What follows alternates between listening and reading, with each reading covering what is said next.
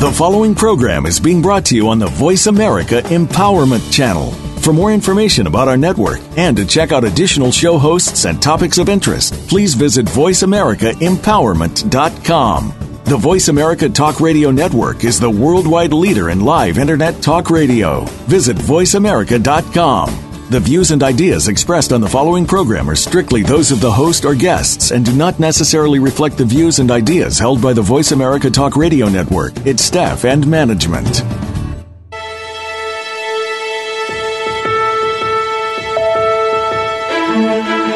There are some people that make their work just another thing they have to do. And there are those that make their work something that they want to do. Welcome to Working on Purpose with your host, Alise Cortez. In our program, we provide guidance and inspiration from those people who have found deeper meaning and personal connection to their work life. It's beyond 9 to 5, it's working on purpose. Now, here is your host, Alise Cortez. Welcome back to the Working on Purpose show. Thanks for tuning in again this week. I'm your host, Alise Cortez, joining you from Dallas, Texas, which is home base for me. This program is all about helping people more meaningfully and productively connect with their work and equipping organizations to do the same for their employees. It was originally inspired by the meaning and work research I've been doing over the last 15 years and now complements the work that I do at Insigniam, a global management consulting firm. I'll get to the program in just a moment, but first, a big thank you to my media partner and sponsor, Jobing.com. They are the leading locally focused job board in the nation and are dedicated to helping employers find quality talent in their own backyard while giving job seekers control over their search so they can find work close to home. Thank you, Jobing.com. Last week, we were on the air with John Sumser, who is the principal analyst of HR Examiner, and we were talking about what's happening in the field of human resources and how technology is being used to power the field, including engaging with prospective candidates, managing the recruitment into companies, onboarding them, and then supporting their ongoing learning and development throughout their careers at their employers. For this week's conversation with me is Bob Benkowski, who is the co founder and managing director of Designplex Biomedical, which designs and manufactures medical devices, medical grade instruments, software, and network interfaces to remotely visualize information in real time. He's also the CEO of B Squared Medical Device Solutions. We'll be talking about how his career evolved from space to medicine, the work he and his team does at Designplex Biomedical, including implantable blood pumps and artificial hearts, and his perspective on the future advancements in the fields of medicine and space. We are especially happy to have him because he's on vacation and he's joining us today from Wellington, New Zealand. Bob, it's great to have you with us. Welcome to Working on Purpose. Okay, thank you, Elisa. It's nice to join you. Yeah, I'm especially delighted that you are joining us from so far away, literally more than halfway across the world. So thank you for doing that. It's wonderful. Normally, you are here in the, the, the Dallas Fort Worth area with me. So the fact that we're making this happen is, is fantastic, thanks to technology. right. So to to get us started here, I I want to get as much out of you as I possibly can in the hour time that we have, and so I was so intrigued when we first began to speak about you and your life and your background. So, if you could just kick us off by telling us how you began your career working in aerospace, and you said you were working on the B one bomber before you before you you got into the life sciences field. So, can you kind of sketch for us your early career? Okay, I, I've always loved aerospace, uh, airplanes, the space program.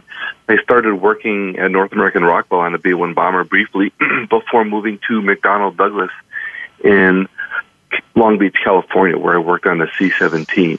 And I worked there for a few years, and then an opening became available to work in Houston on the space station. So I transferred to uh, McDonnell Douglas in Houston and worked on site at Johnson Space Center at the beginning of the space station program. And uh, that was really uh, a great uh, career path for me and, and actually quite lucky to get the opportunity to work on site at Johnson Space Center. So I moved from air, airplanes to aerospace and really enjoy uh, working on the space program. Well, first you have to you got to help us understand why were you so fascinated with space? I I, don't know. I think ever since I was little, I I loved flying model airplanes. I loved building model rockets. Uh, I don't know. There's something about space and the unknown, and you know, when you at night when you look up and you see the stars, you know, I can just imagine, you know, the world's out there, and you know what, you know what is out there. So I don't know. There's some there's some fascination about uh, flying in space for me. Mm. Well, you know what I find so endlessly fascinating about that for me is that I'm a, been a, I've been in a meeting and work researcher for at least 15 years, as I mentioned in my intro, and everybody looks at the world differently, right? So your lens of what you focus on, what captivates you, is different than what captivates me, and I I never tire of hearing the stories of how people get into what they do, why did it matter to them. Um, lots of people look up into the sky at night and they're not not remotely curious as to what's out there. It's just pretty. Yeah, I think uh, for me, I loved getting off the ground. I was able to uh, fly an airplane before I was able to drive. And uh, for me, there was always just such a fascination of what was above us. Mm. Well, I already can tell. I love the way your mind works, and I'm glad that we get to share this with our listeners, Bob. So, um, this is really awesome. And I'll tell my listeners that I originally met Bob at a it was a life sciences summit here in the Fort Worth area, and I accidentally ran into him when when there was a break, and that's how I met him. And then when I got his business card and looked to see what he did, I thought, oh my gosh, I want to learn more about this man. And then getting you on the phone, Bob, and hearing about your background and what you've done in your life is just definitely something I wanted to share with the listeners. So this is this is neat, and and that brings me to the next place. Um, you said in that call, which is kind of what happens for a lot of us, is that you accidentally got into technology while you were working at Johnson and Johnson. Um, and that they were needing you to, I think you said volunteer to do some maybe computer modeling or something. Will you tell us that story? Th- those accidental things that change our lives and our careers can be pretty interesting. Yes, I was working at the Johnson Space Center in Houston, Texas, okay. and the Space Station Project Office. Mm-hmm. And they were looking for a volunteer to help do the computer aided design modeling of the implantable ventricular assist device that uh, Dr. DeBakey had proposed to Johnson Space Center. Before I, I started working at Johnson Space Center, Dr. DeBakey and his team from Baylor College of Medicine had come down and formed a collaboration through a memorandum of understanding to use the technology from Johnson Space Center to help develop an implantable blood pump. And it was mm. just lucky that I was there in the Space Station Project office and when they were looking for a volunteer to help do the computer modeling.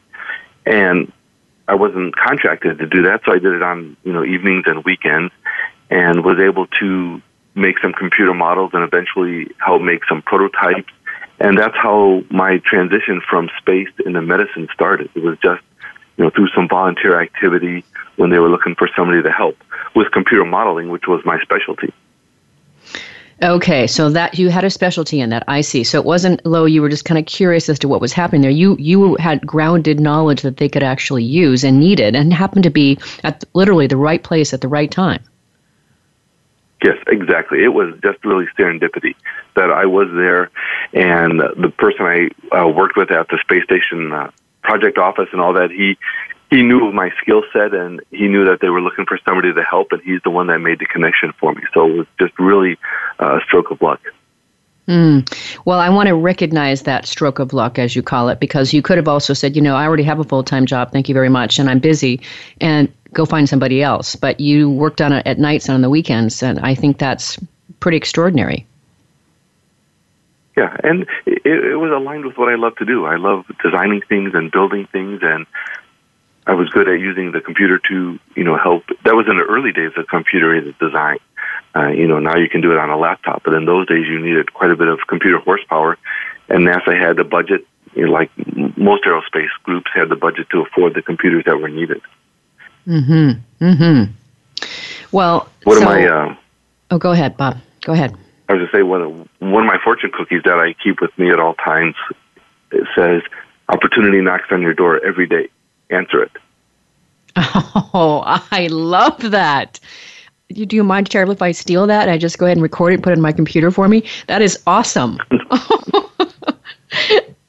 um, well, you you've already kind of queued this up for us, but I one of the things I really really was looking forward to speaking with you about on the show today is this wonderful ability of yours to connect what seem like two very distinct fields, that being medicine and space, um, and and you have a perspective about how they overlap. Can you share it with us? Yes, so much of different fields overlap. Not only space and medicine, but there's also an overlap uh, between the oil field industry and medicine. Uh, in the early days, there was quite a collaboration between NASA and the and Johnson Space Center with different aspects of medical technology, including robotics, the blood pump we were working on. Now people realize there's overlaps in other areas too. And in Houston, every year they host a pumps and pipe conference to look at what kind of collaborations there are between the uh, petrochemical industry and the med- medical field. And that's really important too because when you look at fluid flow, you know, whether it's in your arteries or your veins or oil pipes or fuel that's inside of the space uh, shuttle, you know, many of the same technologies to analyze the fluid flow and to improve the pumps and and uh, the different way the fluid's handled, there's a lot of overlap between the different fields. So if you find the overlap between the different fields, then there's a lot of expertise that you can leverage that's outside of your field, but specifically in the area that you're looking at, especially related to fluid flow. Mm. See, I just think that is endlessly fascinating, and and again, one of the things I, I like about your the way your mind works and the way the way that the, your experience has afforded you a, a particular perspective is that it, that just is not at all obvious to me. I just I don't think about things like that. In fact, I just made a note of what you just said because it's something I want to share with my with my social media folks as well. Just finding the what'd you say? Finding the connections or the overlap? Finding the overlap between fields. Finding the overlap, right? So okay. w- one great overlap is is computational fluid dynamics, where they analyze fluid flow that has overlap between several fields, like I just mentioned when I started, it was computer aided design, using the computer to design and analyze. And that has a lot of overlap between aerospace and uh, NASA, medicine, also the automobile industry, the way they uh, use a lot of computer modeling for automobiles. So if you can find the, the specific areas of overlap, then there's a whole world of experts and knowledge that you may be able to tap into. Of course, you always have to know where the overlap stops. So, for example, when we were designing the first blood pump, we were using a group of NASA engineers uh, at Ames Research Center, and they wanted some tolerances much tighter than would be applicable to blood. So, for example, they wanted really tight tolerances, and we said, well, blood's not exactly like a liquid rocket fuel, and we need to make the tolerances a little bit looser and the gaps a little bit looser so we don't damage the red blood cells. So it's, it's really important to know where the overlaps are and then know where the overlaps kind of end so you can take the knowledge and apply it to your field uh, appropriately. How do you know when the where the overlap ends? Uh, sometimes uh, you take their knowledge and their advice and you build a prototype and then you find out mm, it doesn't work like we thought it was going to. Then you have to look at it a little bit deeper and then decide, okay, it's different when you're pumping a, a rocket fuel versus you're pumping blood. And so uh, sometimes it's just by experimentation that you find out how, where the overlap really ends, and then you learn a little bit more subtleties about specifically what you're doing, and you know you take the knowledge that they, the information they give you, not with a grain of salt. It's, it's incredibly valuable, but you have to know where you have to apply the specifics of your field to it. You know what strikes me when you talk about that from my vantage point, Bob, is I work in the in the, wor- the world of, of performance breakthroughs, human performance breakthroughs, and certainly organizational transition transformation. And what occurs to me as you say that is that as the the, the various parties that are involved interact, there has got to be newly created space that you each encounter that you neither of you knew before. Yes. Mm, yes, that's exactly correct. And sometimes entire fields uh, be, become open up because of that interaction. And specifically, you know, when you're looking at pumping uh, rocket fuel versus pumping blood, and you find out, okay, now we're damaging blood, then people start to look at, well, why is the red blood cells getting damaged, and how are the red blood cells getting damaged, and and is it is it you know is it purely mechanical damage to the blood cells, or are there chemical interactions, or shear stresses that inducing uh, different types of uh, pathways for damage? So entire fields and I'm sure dozens and dozens of PhDs spin out of the work when you start looking at things a little closer. Mm. Oh, that is just fascinating and just really, really interesting to me. I'm, I'm really glad to have this conversation with you, Bob. I was looking forward to it. Um, in some ways, I think I should have been more of a hard science than a people scientist, but that's okay. There's still room left in life, right? I'm only 51. um, so another thing that you said, and it kind of gets to what you said before, that I, I really wanted to investigate, and we might just start it before we, we have to go on break here. But you said to me that many people don't really know that NASA had, had spent a full third of their budget on human physiology investigation and advances, so they could understand how people fare in space. And that, of course, makes sense, right? It makes complete sense. But when you put it in that kind of frame, a third of the budget, it's huge. Tell us more about that. What do right. you know about that? Yeah, that, that's what I was told when I was uh, starting to work on the blood pumps because I had the same question. I'm like, why why is NASA even involved in developing blood pumps? And that's when it was relayed to me that you know a third of the budget is really on on uh, you know physiology and you know like you said it does make sense. They they did so many analysis on the astronauts in, in two areas. One, how how does space affect the body? You know how you know, does it affect the bodies? Uh, everyone's heard about the bone uh, density. How, you know, why do people lose their bone density in space? How do how can they get it back? You know, we don't want to permanently damage astronauts when they return from space, especially as the missions start to get longer and longer. And then number two is how can the body perform in space? You know, everyone's seen the spacesuits and the gloves, and they're a little bit bulky. You know, what kind of strength do you have in space? What kind of dexterity do you have in space? So NASA's done a huge amount of work in, in looking at how space affects the body and how the body can perform in space. And, you know, it's critical. I, I love the, I, I love some of the uh, tools that I've seen when they look at the range of motion. You know, the astronauts can only carry so much payload and only have so much dexterity and time in space, so they have to be as efficient as possible. Uh, and that's why there's now a, you know, the development of the robonaut, uh, you know, the upper torso of an astronaut that's actually a robot to try to, you know, have a little bit more work done outside the vehicle, uh, EVA as they call it, so the human body doesn't have to be subject, uh, you know, to the space and wearing a spacesuit. So. Uh, a friend of mine down at Johnson Space Center was doing a lot of work to look at why astronauts lose their ability to focus when they return from space. And so there's there's a tremendous amount that can be learned about the body and the body's interaction with its environment. And the space, the weightlessness of space is a great, you know, test bed to look at how the how the body evolves and, and adapts and reacts. Oh, that is incredibly interesting. I want to hear more about that, Bob, but hold your thought for just a second. We'll go on our first break. I'm Alise Cortez, your host. We, have been on the air with Bob Benkowski, who is the CEO of B Squared Medical Device Solutions and the co founder and managing director of Designplex Biomedical, which designs and manufactures medical devices, medical grade instruments, software, and network interfaces to remotely visualize information in real time. He joins us today from Wellington, New Zealand uh, where he's away uh, doing some vacationing. We've been talking a bit about how his early career got him from space into medicine. After the break, we'll talk more about what he was saying there about NASA and also learn more about what his company actually does. Stay with us.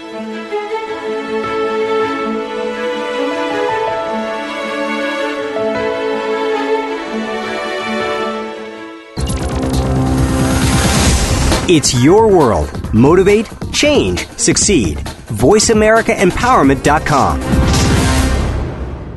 Alise Cortez is a speaker and engagement and development catalyst. She designs and delivers professional development, leadership, and engagement workshops and can bring her expertise to your organization. She will help ignite meaningful development within your workforce that will increase employee engagement, performance, and retention. To learn more or to invite Alise to speak to your organization, please visit her at www.alisecortez.com. She would welcome the opportunity to help get your employees working on purpose.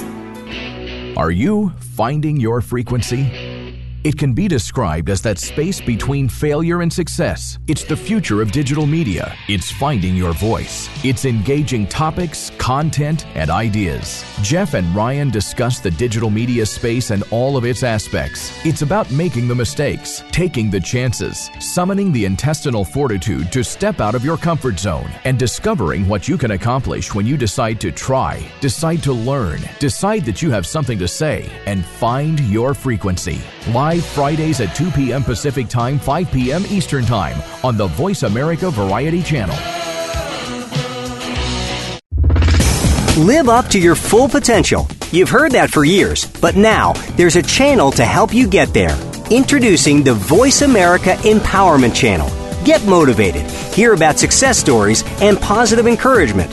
The Voice America Empowerment Channel is the home of the world's top life coaches, entrepreneurs, and success experts. Listen to the Voice America Empowerment Channel. It's your world. Motivate, change, succeed. Success starts here.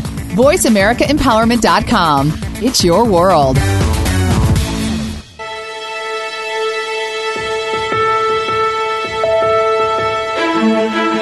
This is Working on Purpose with Alise Cortez. To reach our program today, please call in to 1 346 9141.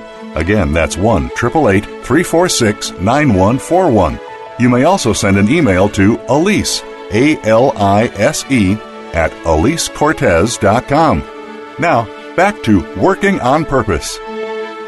Thanks for staying with us and welcome back to Working on Purpose. If you're just joining us, my guest is Bob Benkowski, who is the CEO of B Squared Medical Device Solutions and the co founder and managing director of Designplex Biomedical, which designs and manufactures medical devices, medical grade instruments, software, and network interfaces to remotely visualize information in real time. Collectively, Bob and his team have, have developed more than 50 patents in the United States and internationally and assisted the clients in commercializing their medical devices in the US, Europe, and China. I'm your host, Alise Cortez. Let's pick up where we left off there, if we can, Bob. You were you were tantalizing us with some information that you were sharing about how astronauts come back from space and have a hard time focusing.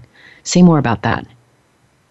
Right. Uh, a friend of mine, he's a medical doctor, worked at Johnson Space Center, and he relayed to me that he noticed that when the astronauts were returning from space, they would like to land the shuttle themselves. And of course, uh, having the bodies, you know, fully instrumented, they were able to track their eye movement and notice that they spent an unusual amount of time looking at the instrument cluster. And then realized it was because they were losing their ability to focus quickly after being in weightlessness for so much time. And so he was tasked with developing a simulation on Earth that could disorientate people and try to recreate the ability of people to focus quickly. So, eh, eh, and it sounds a little bit you know, okay, that's kind of interesting. But when you realize it's not just the ability to focus, it's also the, the ability to balance and, and what is causing the human body to lose that ability. And then when you think of all the elderly people that lose their ability to balance, you think, okay, there's a huge patient population that could pen- potentially benefit from this type of research. So many things in NASA sound kind of maybe mundane or slightly interesting, but if you can draw the connection to the huge patient population that ultimately can use the benefit of this research, you know, then then you can understand why NASA is is funded and part of their mission is to take what they learn from space and apply it to the general population. Oh, that is just so compelling to me, Bob, and I really appreciate you sharing that perspective. And I, I, hope what this does for our listeners, you you know, we're talking the very first show of, of 2017, and I hope this is really inspiring to listeners to consider, wow, what could what could I do if I just look for patterns, if I look for overlaps between fields, what could I do, what could I contribute? I just I hope that's what's happening in a few of the minds that are hearing the sound of your voice today. Uh, right, I hope so. Because when, once you once you understand those overlaps, or how something that you're working on, you know, you you can think about how can this help the general people, and you know, maybe it's a little bit of a stretch, and maybe it takes a little bit of time, but so much of the research that we do and the work that we do nowadays ultimately can help, even if if it's you know in medicine, maybe it's not in medicine, maybe it's in other areas of technology um, you know, I'll, I'll have to put put a plug in for NASA Tech Briefs. You know, they list all the patents that they have and all the technology, and you know, some of it, of course, is in medicine. Some of it is in you know, they've developed some new types of paint that are make your house more efficient. There's so many different uh, spin-offs of NASA that can help the you know the greater population. So if you're looking for ideas and, and want to be inspired, you know, look at some of the technology that's spun out of NASA that's waiting for somebody to pick it up and run with it and, and you know, use it to develop a product or, or you know, integrate it into an existing product. Mm. Well, along those lines, and I don't know if this is how it went for you, Bob, I, I would love to have you share how you began your own. You have two companies that you're working with right now, and I'd love to have you share really how it is that you started them. Yeah. So I was working in a biologic company, and of course, there's a lot of overlap between medical devices and biologics, especially in terms of uh, process engineering and facility layout. And we were able to sell that company and then you know, that gave me the ability to say, okay, now what do I want to do with the uh, the rest of my career? And decided I really I really like medical devices. I like things that move, uh, electromechanical devices. So I started doing some consulting in in medical devices, ventricular assist devices, and artificial hearts. And then more and more people had requested that we start building prototypes and doing more development. So my business partner, I convinced him uh, to leave his job at Siemens, join me, and then we started Designplex Biomedical. And our specialty is really electromechanical devices. And we noticed there's a huge gap between the great technology that comes out of academic institutions or NASA and how that technology can be commercialized. Many times people have good ideas or they may even have a good prototype and they're stuck you know they they don't know how to make it so it could get approved by FDA or approved by the European Union through CE mark. And so we specialize in helping people take their ideas or their prototypes and bring it to a commercially viable product with uh, FDA approval. Well, the way you say that sounds like there's not a whole lot involved, and I gotta believe there is a whole lot involved. So, have you cultivated this ability to get this, you know, to go through this approval process? Has it taken you a fairly long time? Have you just found a sweet spot, or how have you gone about that? Oh, we've been working on this for more than 20 years, and okay. there is a lot involved, and uh, a lot of people don't understand the subtleties. So, for example, even even when you're making uh, prototypes, you have to look at the human factors and the risks associated with it. You know, people don't consider if this is going to if it's going to be a, a pediatric patient or an elder, elderly patient. Do they have the dexterity? Do they have the finger strength to be able to use it? Uh, do they have the eyesight to be able to uh, look at the uh, if you have a display on it, are they able to read the display? Uh, you know, are they colorblind and maybe can't tell the colors? Or if you have beeps or bells or buzzers, you know, are they the right frequency where elderly people can hear them? So there's a tremendous amount of uh, subtleties in order to make a device that will work with the patient uh, population that you intend. And uh, when I mentioned the elderly and the pediatric, of course, that brings me back to what I was talking about earlier with the the ergonomics, or not the ergonomics, the dexterity that they look at uh, at NASA for the for the astronauts. Do they have the finger strength? Do they have the range of motion in their arms or their fingers? And there's some great books published by NASA on human physiology and range of motion. And you know, a lot of people don't even know those books exist, but you know, they'll tell you what the average strength is of uh, of a man's hand, and then you can you know extrapolate that to a woman's hand, or you know sometimes you know in our cases we've taken many elderly people and we actually measured the strength of their fingers. Are they strong enough to con- you know attach the connectors, push the buttons, and uh, you know that that's another area where the you have to know where the overlap uh, stops between uh, the different uh, groups. For example, in the aerospace program, they have what we call mil spec connectors, which are very tight and lock on. And then what we realize is many, many patients don't have that finger strength in order to unlock those connectors. So then you have to come up with the same type of reliability and safety, but that elderly people can can manipulate. Mm-hmm. So many things to consider, and I, I'm certainly becoming more and more present to the idea that there would be there's obviously no way possible not to not to not to develop and create these kind of devices without a lot of experimentation in among the very people that you hope will be served. I, there's just no way right to be and even then even when you do the experiments to be able to uh, imagine any new scenarios that could present themselves that you didn't already encounter.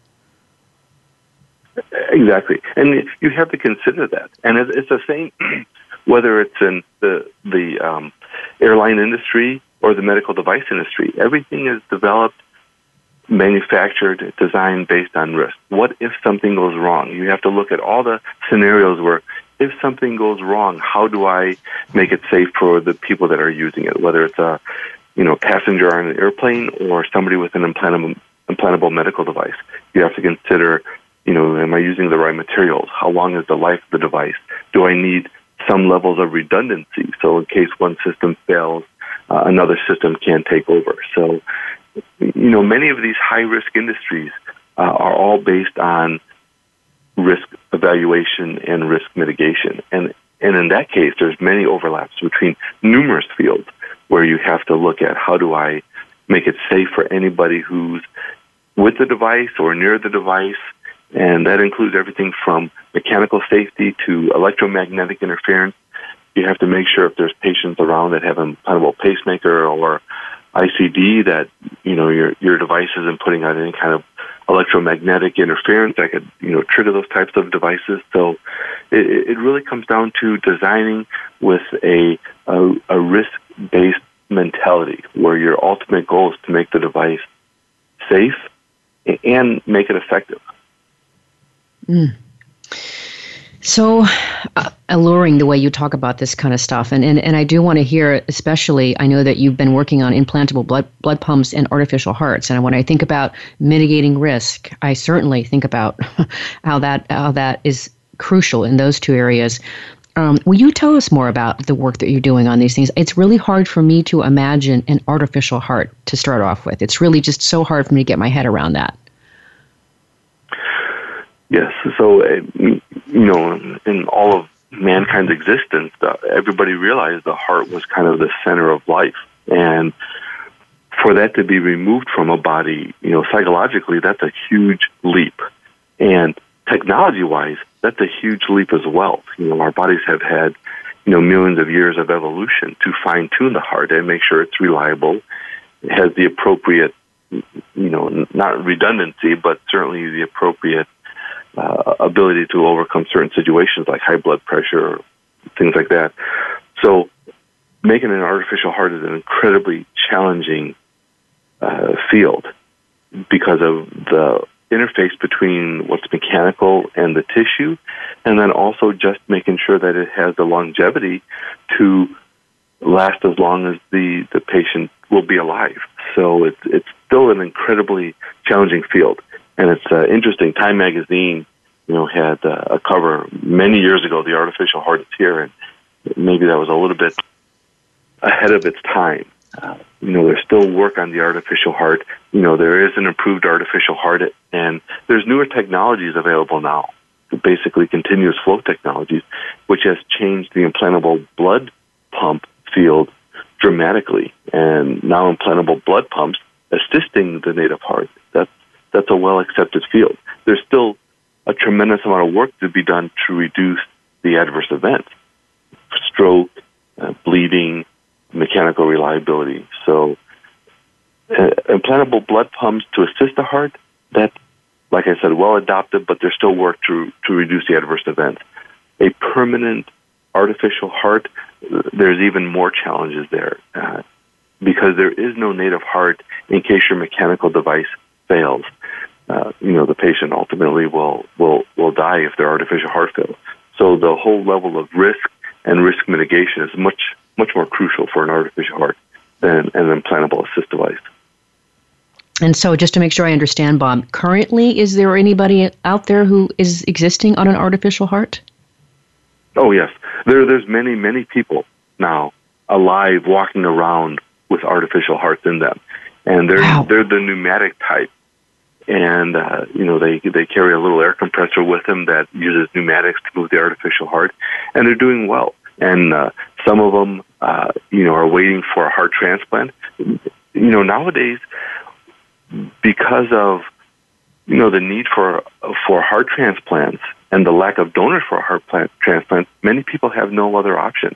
They have to have an implantable blood pump, or in the case of they have complete heart failure, they, they need an implantable artificial heart in order to survive long enough to be able to get a transplanted heart. So there, there are uh, people walking around nowadays with an artificial heart, and some have been on, you know, more than a year. But ultimately, we want an artificial heart that will last as long or longer than a heart transplant and with the same or fewer adverse events. And that's the real challenge. You know, making a an artificial heart that will last 10 plus years with uh, a low stroke rate, mechanical failure rate, uh, really the same thing a person would expect if they got a heart transplant. It just occurs to me to ask you, Bob, how how is an artificial heart uh, related to or and different from a pacemaker?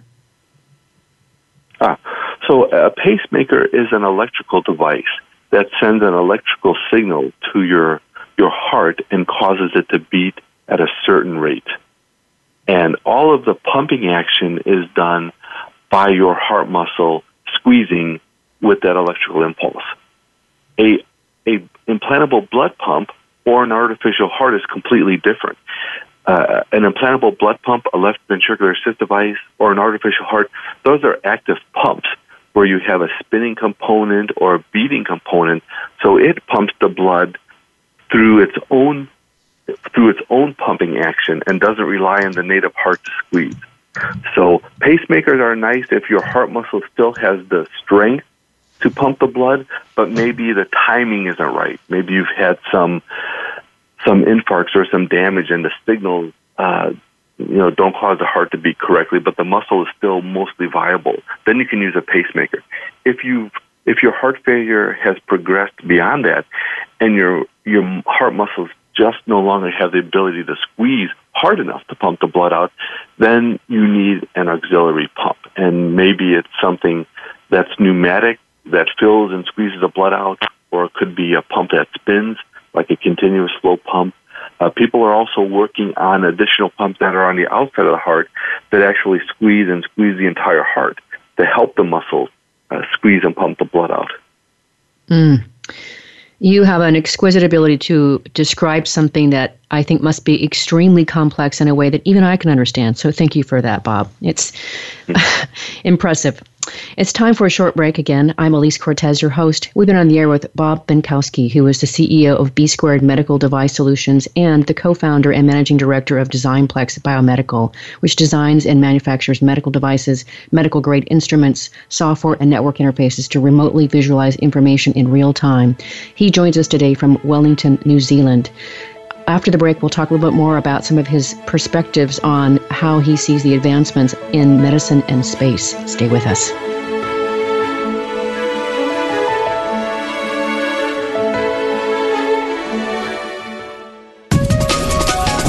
Live up to your fullest potential.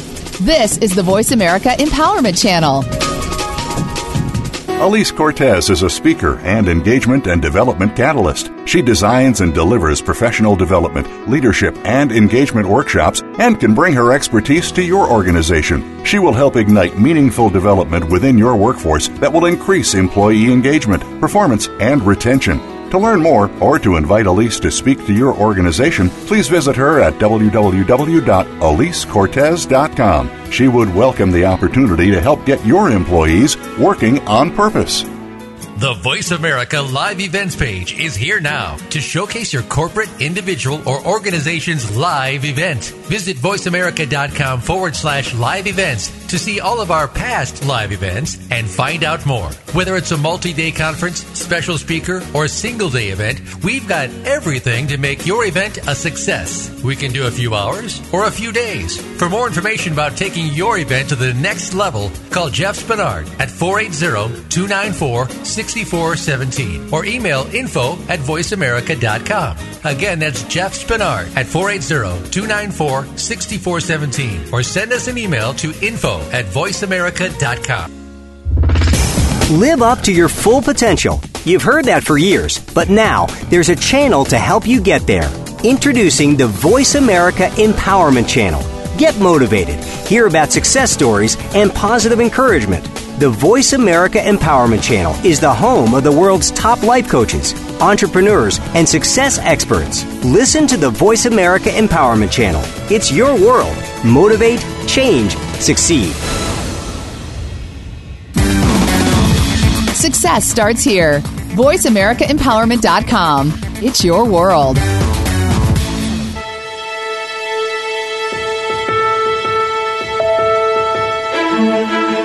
This is Working on Purpose with Alise Cortez. To reach our program today, please call in to 1 346 9141. Again, that's 1 346 9141. You may also send an email to Alise, A L I S E, at AliseCortez.com. Now, back to Working on Purpose.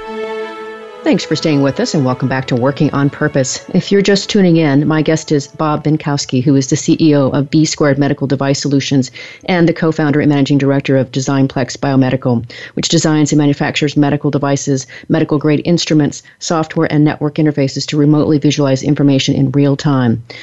Collectively, Bob and his team have developed more than 50 patents in the United States and internationally assisted on their clients in commercializing their medical devices in the United States, Europe, and China. I'm your host, Alise Cortez. Before the break, we were talking quite a bit about your perspective, your very fine tuned perspective, Bob, on um, implantable blood pumps, artificial hearts, some of the work that your company is doing. Um, before we get on to some of your thoughts about advancements, I'd love for you just to comment a bit. It's rather remarkable to hear that you've got 50 patents between you and your partner and your team. Can you describe maybe a couple of them that you're particularly proud of? So, one of the patents that uh, we're particularly proud of is one that was based on physiologic algorithms, and there's actually several patents related to that. And what makes that so interesting is it was developed with an implantable blood pump and flow meter, and it and it's used to diagnose what's going on with the patient's physiology. Are, are they dehydrated? Are they uh, losing their uh, pulse pressure? Are they uh, having some other kind of condition? Like ventricular tachycardia or some other kind of physiologic condition. So in, in the past, I, I didn't think uh, this wasn't, let's say, my favorite pen. But over the last couple of years, I realized that, you know, the way the body is instrumented from a medical standpoint is so so small compared to the way we instrument other technology. So, for example, in your car, there's probably hundreds of instruments telling you how it's running, how is the tire pressure? You know, is it is the gas tank full or empty? And our human body has so little instrumentation to tell us how well it's working. Sometimes you, you know yourself, I'm hungry, I'm not hungry, I'm tired, I'm not tired. But I, I think one of the biggest advancements in medicine is going to be more diagnostic uh, technology applied to our body. And people are doing that now. People wear Fitbits. They keep track of, you know, how, how far they're walking, what their heart rate is. I think that's going to expand more and more. And, you know, there's many large companies now in this field. Google has, you know, huge investments into, you know, how to diagnose, uh, you know, your body. Everything from, um, you know, contact lenses that can tell you what your blood sugar is, to uh, you know forks and knives that can measure uh, you know older people uh, you know how how they're shaking and how their medicine interacts with their with their body. I think there's going to be huge advancements with uh, the ability to diagnose what's going on with our body. And so the physiologic algorithm is, is really one of the most uh, interesting uh, pieces of work that we've done, one of the most interesting patents.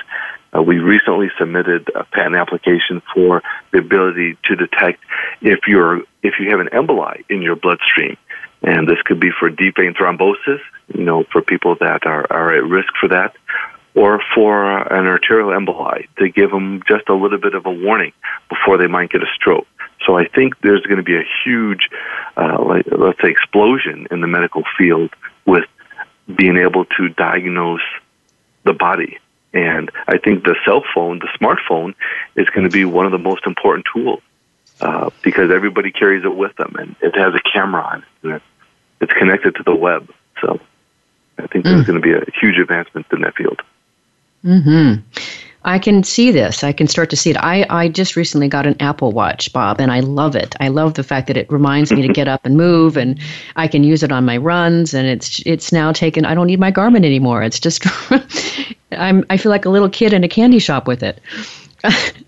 exactly. So Um, along those lines, I, I would love to hear you say, you know, now we were, we you're kind of greasing the skids about the, the advancement piece I wanted to talk about in, in medicine and space. And so, one of the things I'd love for you to talk with us about is your perspective on how artificial intelligence and robotics will inform how medicine is performed. So I, I think robotics is going to be a huge field in terms of medicine, and I think it's going to be more than you know. A lot of people think of you know robotic robotic surgery, and it and it has a couple of great indications for that. And you know today's robots are really you know end effectors of a doctor sitting you know behind the screen and manipulating the robot you know, 20, 30 years from now, the robot will be making decisions on its own. And the advantage of that is you can program the robot with the collective knowledge of thousands of surgeons, not just the skilled one that's manipulating it nowadays.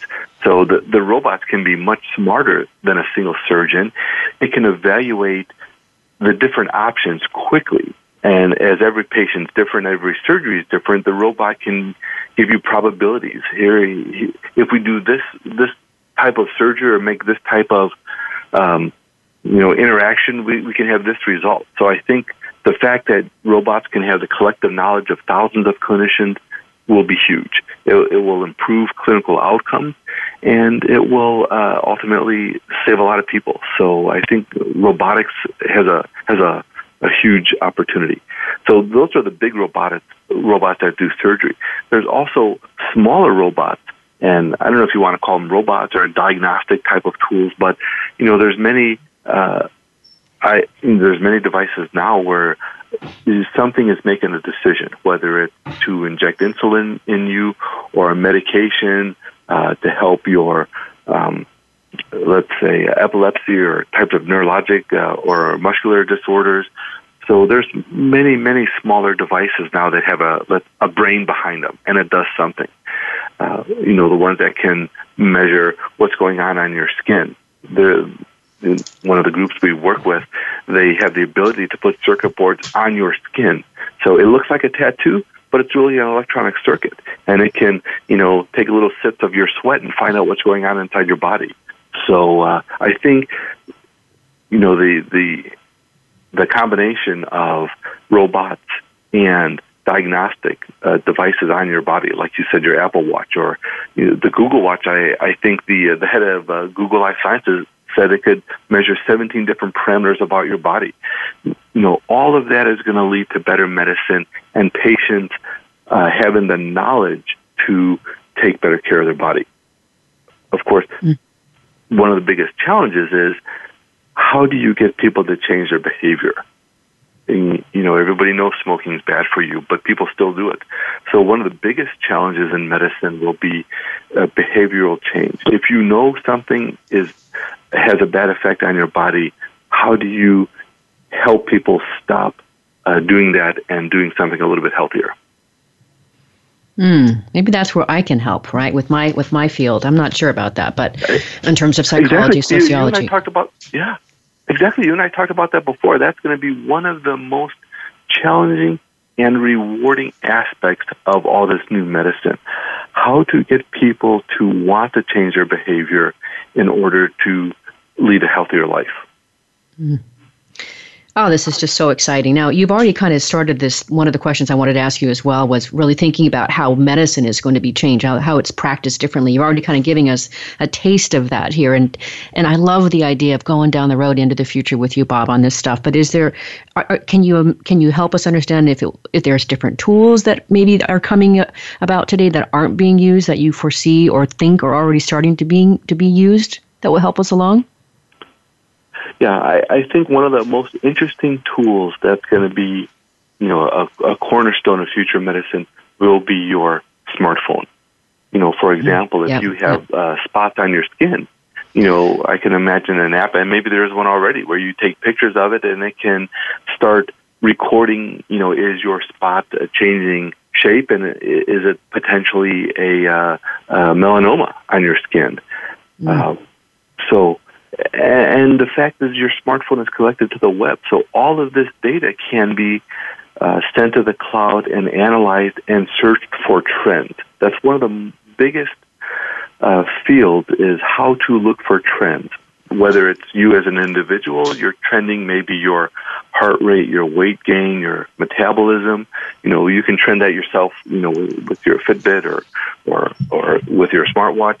Uh, but also as a population, you can also trend a population and find out.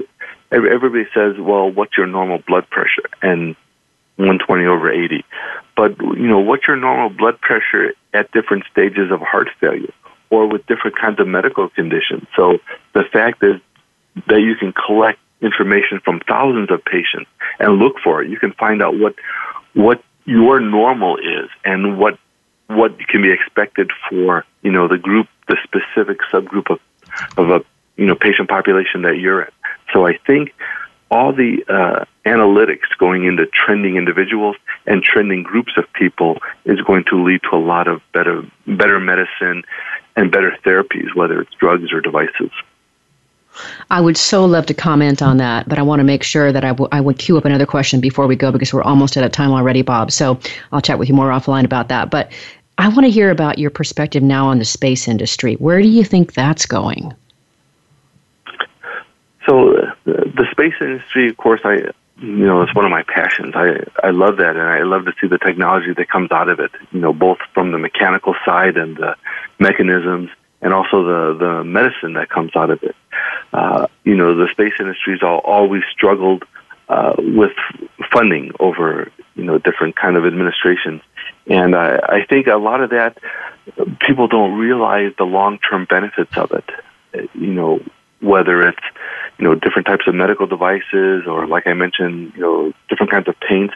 I think there's so many benefits uh, of the space program because the space program forces you to push the envelope of technology and understanding, and many times you can't tell what the immediate immediate benefits are uh, and then if you can't tell what the immediate benefits are, sometimes it's difficult to get funding for it. But I think that's a little bit short sightedness. I think there's so much we can learn about ourselves, our environment, our planet, and ultimately, you know, can can we live on another planet or can we live in space? I think the the rewards are substantial, even though they're hard to quantify at this moment. Oh, this is just so tantalizing. So we could we'll have to do another show altogether just on space, okay, Bob? and we've got about two minutes left on the show. So maybe in just one minute or so, I'd like to give you the last word if you before I close. Um, what's what, what would you like to leave our listeners with today in like a minute or less? I think the most important thing is to uh, be inspired. You know, find your passion, and most importantly, get involved. Do something build something, join a group. If you build something, post it on YouTube.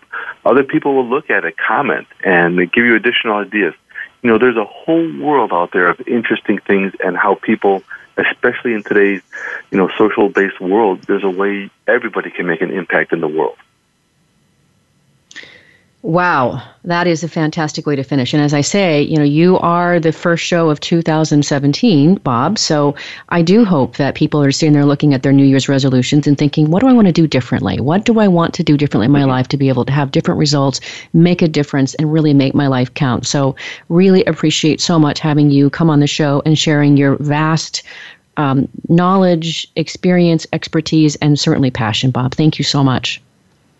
Great. Thank you for having me. It's really enjoyable. Good. I'm glad. I love the conversation. If you want to learn more about Bob Benkowski or Designplex Biomedical or any of his other ventures, you can start by going to designplexbio.com. Again, that's designplexbio.com. Incredibly fascinating conversation for me and the listeners, I think, especially about how you talked about the overlaps between space and medicine. Inspiring, I hope, for all of us to enrich our lives with these two fields. Next week, we will be on the air with Todd Lamens, who is a motivational speaker and author of Lose Your Ego, Gain the World. We'll be talking about his work to help companies eliminate negativity in the workplace and situating a mindset re- that removes our tendency to underestimate ourselves and others. So, see you next week. Remember the work is one third of our life, so let's work on purpose. We hope you've enjoyed this week's program. Be sure to tune in to Working on Purpose, featuring your host, Alise Cortez every Wednesday at 6 p.m. Eastern Time, 3 p.m. Pacific Time on the Voice America Empowerment Channel. This week, find your life's purpose at work.